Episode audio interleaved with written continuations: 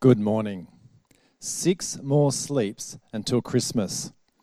It's hard to believe that 2020 is almost over, and what a year it has been. It started off with fires. I was organising a bushwalk and we had to head south to avoid the fires. We then had floods, and I remember shoveling mud at our place down at the river to get rid of all of the mud from the floods. And then, of course, COVID. It'll be a year to remember. During these times, we're reminded of what's important to us. And things that are important to me include family, friends, good health, and underlying all of these is the hope and reassurance of our Saviour Jesus. Today, we want to celebrate Christmas and all that it represents. Welcome to our worship service this morning from wherever you are watching. From the church family at Castle Hill, we'd like to wish you a very Merry Christmas.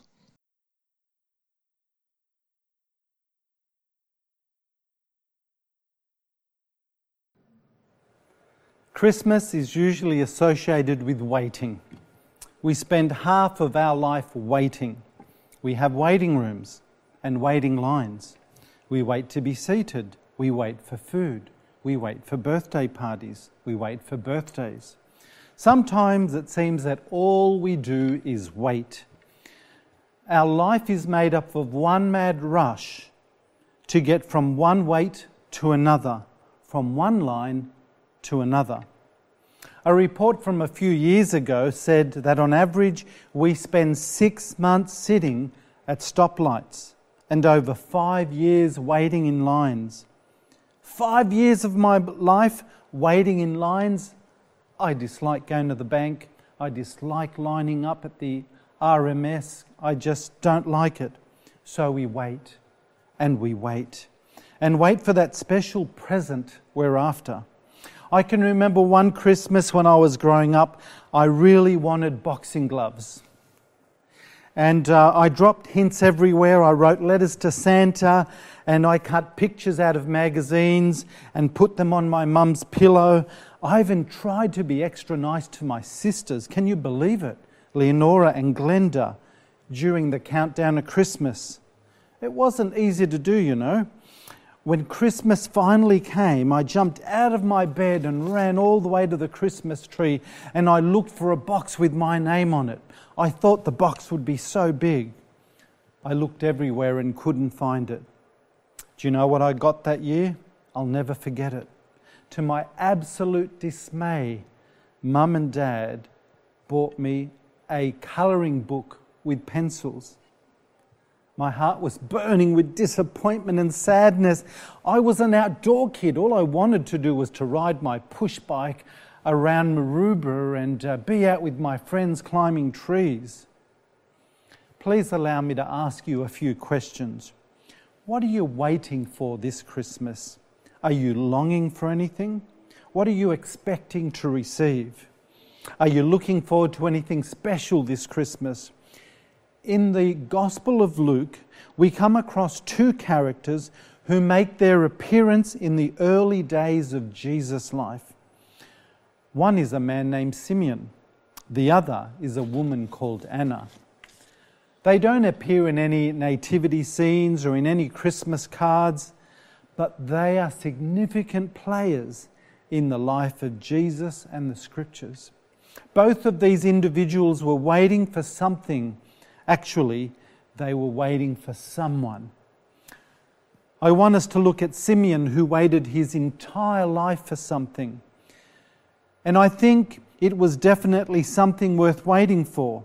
If I was given the offer to wait my entire life for the same thing he waited for, I would do it gladly. Luke uses a Greek word of anticipation that identifies them as waiting with expectation for the coming of the Messiah, our Saviour. Simeon waited with anticipation for Jesus. It literally means that they were alert to his appearance and ready to welcome him. We see this word in Luke 2:35 in reference to Simeon where we read that he was waiting and in Luke 2:38 to describe a woman named Anna who was looking forward to. It's good to see you again, church family, and it's good to be celebrating such a beautiful event of history the entrance of our King and our Lord Jesus. I'm going to open up to Luke chapter 2 today, and I'm going to just read a little short verse here about someone quite special and someone interesting. His name is Simeon. Now, there was a man named Simeon who lived in Jerusalem. He was a righteous man and very devout. He was filled with the Holy Spirit. What an amazing description of a person. Just imagine if someone explained to you that way. They were, you were a righteous person, devout, filled with the Holy Spirit. This man was respected amongst his peers. He was respected amongst the community as a righteous man. And he was very devout in his walk and in his relationship with God. And he lived in Jerusalem. The problem was that Jerusalem wasn't in a great way, especially for those who followed God, because they were under Roman rule. They'd been hoping for generations and generations that they could be freed from Rome and freed from the powers that were over them. And there was a promise of someone called the Messiah who was going to come. And they believed many things about him. In verse 26, Simeon mentioned something interesting that the Holy Spirit had revealed to him that he would not die until he had seen the Messiah. Wouldn't that be amazing? Knowing that before you breathe your last breath, you would see the Messiah come. What an incredible, incredible verse. Simeon's expectation had focused on the comfort that Christ would bring, that the Messiah would bring. Among Jews of Simeon's day, one of the popular titles and names for the Messiah was the Comforter. Like some of the Christian songs and Christmas songs that we have just sung, they were longing for the Messiah to come and to bring his comfort to us. They were longing for comfort in a time of uncertainty, in a time of unpredictable future, in a time where they felt powerless to do anything about the situation that was around them it strikes me that the desire to be comforted is actually pretty universal. Whether you live in Australia or Africa or Asia, wherever you are in this world, whether you're wealthy or poor, we desire to be safe. We desire to be known and to be comforted. We all struggle with loneliness, emptiness, insecurity, and even desperation at times. In fact, around the Christmas season, there's an increase in mental health needs. There's an increase in anxiety and an increase in suicide. So the Holy Spirit prompted Simeon to go to the temple courts, and just at the right time, on the right day, when Joseph and Mary were there, they came in with their, their infant baby into the temple. And Simeon looked at baby Jesus, about six weeks old, just two weeks younger than our daughter. And he knew that God's promise had been kept. He saw that baby, and it was like the Spirit revealed to him that's the one. There he was, Emmanuel, God with us. So incredible.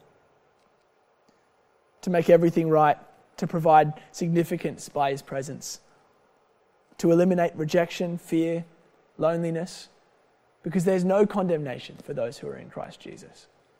To bring healing, to set the captive free, to set you and I free. Luke 2:28 goes on to say that Simeon was there and he took the child in his arms and praised God, saying, "Lord, now I can die in peace as you promised me. I have seen the Savior." you have given to, uh, you have given to all people. He is a light to reveal God to the nations, and He is the glory of your people, Israel. Just imagine if you were standing there, all of you parents, if you were standing in church and an old man that you didn't necessarily recognize came up to you and just grabbed your newborn baby out of your arms and started singing a song. It'd be confronting, to say the least, but at the same time, you'd probably feel like he's not necessarily the biggest threat because he's singing a praise song to God um, and he's also talking about dying in peace because he's finally met the one. That'd be quite an experience, quite an interesting experience to have on that day. As he broke out into praise, he acknowledged that God had not only fulfilled the individual promise to him, but also the promises of the prophets to send the anointed one to comfort both Jews and Gentiles. The anointed one, Jesus, to comfort you and I.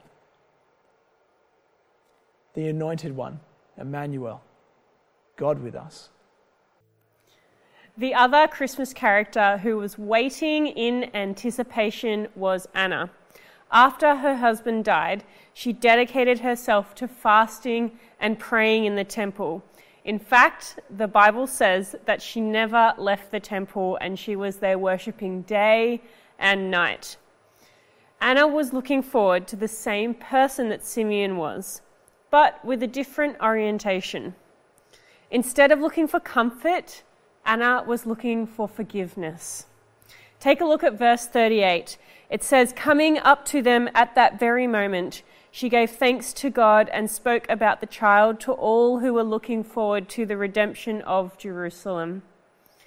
This word redemption, it's related to the idea of captivity. The Old Testament Passover and the release of Israel from Egyptian slavery stood in Anna's day as the ultimate redemption and the symbol of God's power to release captives. Ultimately, Passover pointed ahead to the day when God would provide deliverance from the slavery of sin. When Anna saw Jesus, she gave thanks to God and spoke of him to all who were waiting for redemption. Here at last was the one who would save his people from their sins. When Jesus came, he provided the very things that Simeon and Anna were waiting for God's comfort and his forgiveness. Let me ask you a question What are you waiting for this Christmas? Whatever it is, Jesus can give it to you. Do you identify with Simeon? Some of us are really hurting right now. Maybe you feel lonely, empty, afraid, fearful and just maxed out? Do you need some comfort? Do you need consoling? Do you need a fresh sense of God's presence? If so, you can find what you're looking for in Jesus. He came to console us right where we are. Or maybe you identify more with Anna. Are you plagued with guilt this Christmas because of something you've done or the way you've been living? Do you feel like you're trapped in a pattern of sin that you just can't break out of? If you need forgiveness, Jesus can give it to you now. I can think of no better time than Christmas to do that. Acts 2:33 says, "The child's father and mother marveled at what was said about him. Jesus' father and mother were speechless with surprise at his word, says the Message Bible. When Joseph and Mary tried to process everything that was happening, verse 33 says that they marveled at what was said about Jesus. According to the dictionary, to become a marveler is to be filled with wonder, astonishment, and surprise. Are you a marveler this Christmas? Or are you too caught up in the busyness and stress of the season? Have you been running around because of the shopping and the holidays? Or are you taking time to make Christmas a holy time, a special day? Has Christmas become too predictable, too familiar?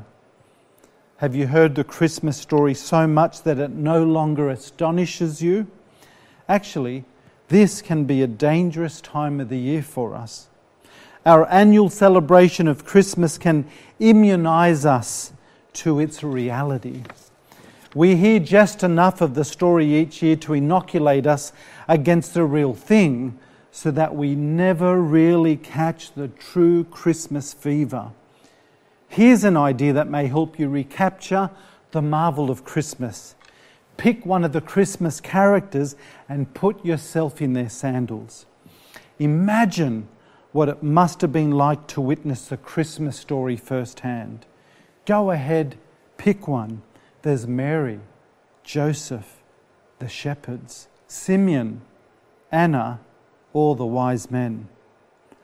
And marvel at Jesus and what he's doing for you. So we're back together again, and you've heard three amazing messages about three amazing people. I want to come back to Simeon for a second. He was a mover, he was someone who acted, he was someone who took a step. There's a lot of good thinkers out there, but he was a mover. If you look at verse 27, in Luke chapter 2, verse 27, it says this the day, uh, That day, the Holy Spirit led him to the temple. So when Mary and Joseph came to present the baby Jesus to the Lord as, a new, as the law required, Simeon was there. And he took the child in his arms.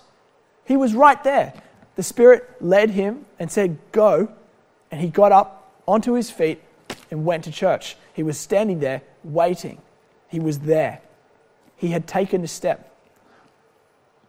When you go to verse 38, he took the child in that very moment and gave thanks to God. Both Simeon and Anna were movers. When the Holy Spirit prompted them to move, they didn't sit still.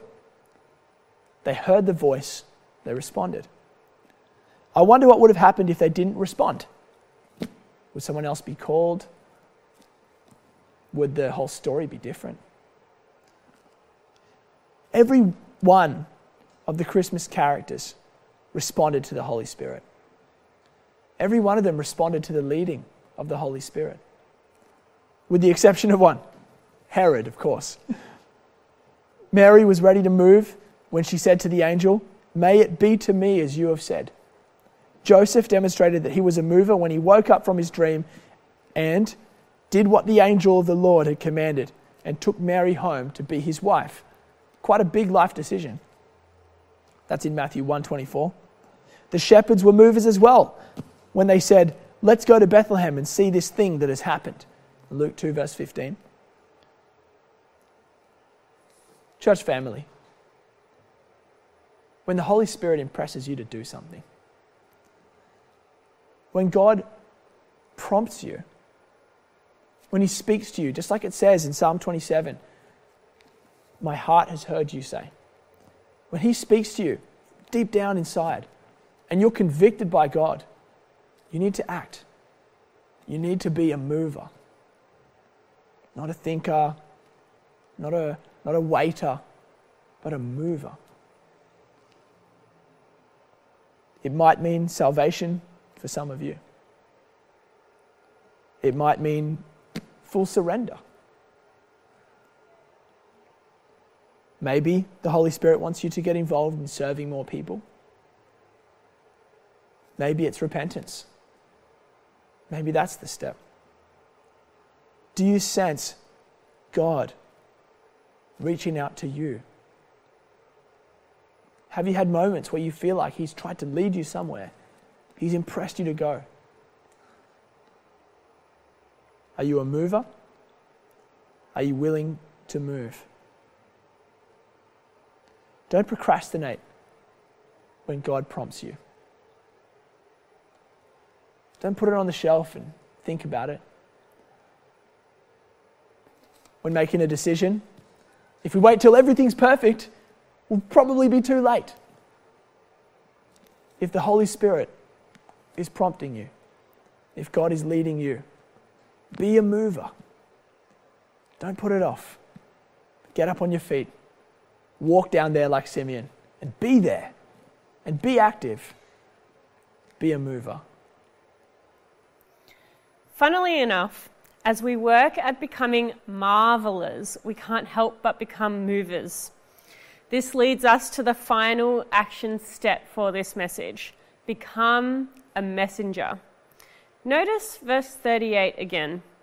She gave thanks to God and spoke about the child to all who were looking forward to the redemption of Jerusalem. Do you have family and friends who have been caught up in preparations for Christmas? Look at it this way maybe their anticipation and their longings really represent an inner search for comfort, joy, and forgiveness. These are the things that only the Messiah can provide. God wants each one of us to be messengers of this Christmas story. So let me wrap this up by saying, as you and I become marvelers, the wonder of Christmas will astonish us. Then, as we become movers, our needs for comfort and forgiveness will be met. And finally, as we take our role of messengers seriously, we're going to be in a position to introduce others to the Christ of Christmas so that they in turn can find out what they've been waiting for. Basically, Christmas is a marvelous, moving message. How can we not find what we've been looking for? And how can we keep quiet about it? Once you have the Son, you have everything. Will you take him this Christmas? You're invited to a birthday party. It's the birthday party of Jesus. We may not have the exact date, but Christmas is so important in our Christian calendar. It's Jesus' party, but He wants to give you the present. He wants to give you the gift of Himself. Will you take Him? Will you accept Him today and make Him the important person and friend in your life? Will you invite Him to be your Saviour? Merry Christmas. I don't know about you, but I have absolutely enjoyed today's Christmas service. I've appreciated it. I've loved the music, and I'm grateful to Gabrielle, uh, who has put the program together. Gabrielle Thompson, thank you so much, Gabby. The musicians, the tech team, for all their time invested, for everyone that has dedicated time in being involved in today's service. Thank you, Pastor Nick and Jess for sharing so wisely from God's Word. I miss you all, and I can't wait for us to come back together. Let me remind you that as a church, we are so blessed, so blessed that we can do church online. And I want to encourage you to marvel at Jesus. Once again, take time to be with Him, take time to be with your family and friends. Look after yourselves Share God's love with one another. We hope to see you soon. We hope to see you real soon. We hope that we can worship together in the first week of February. Until then, I look forward to our next time together in our last worship service of the year in December soon. Thank you. God bless. Bye.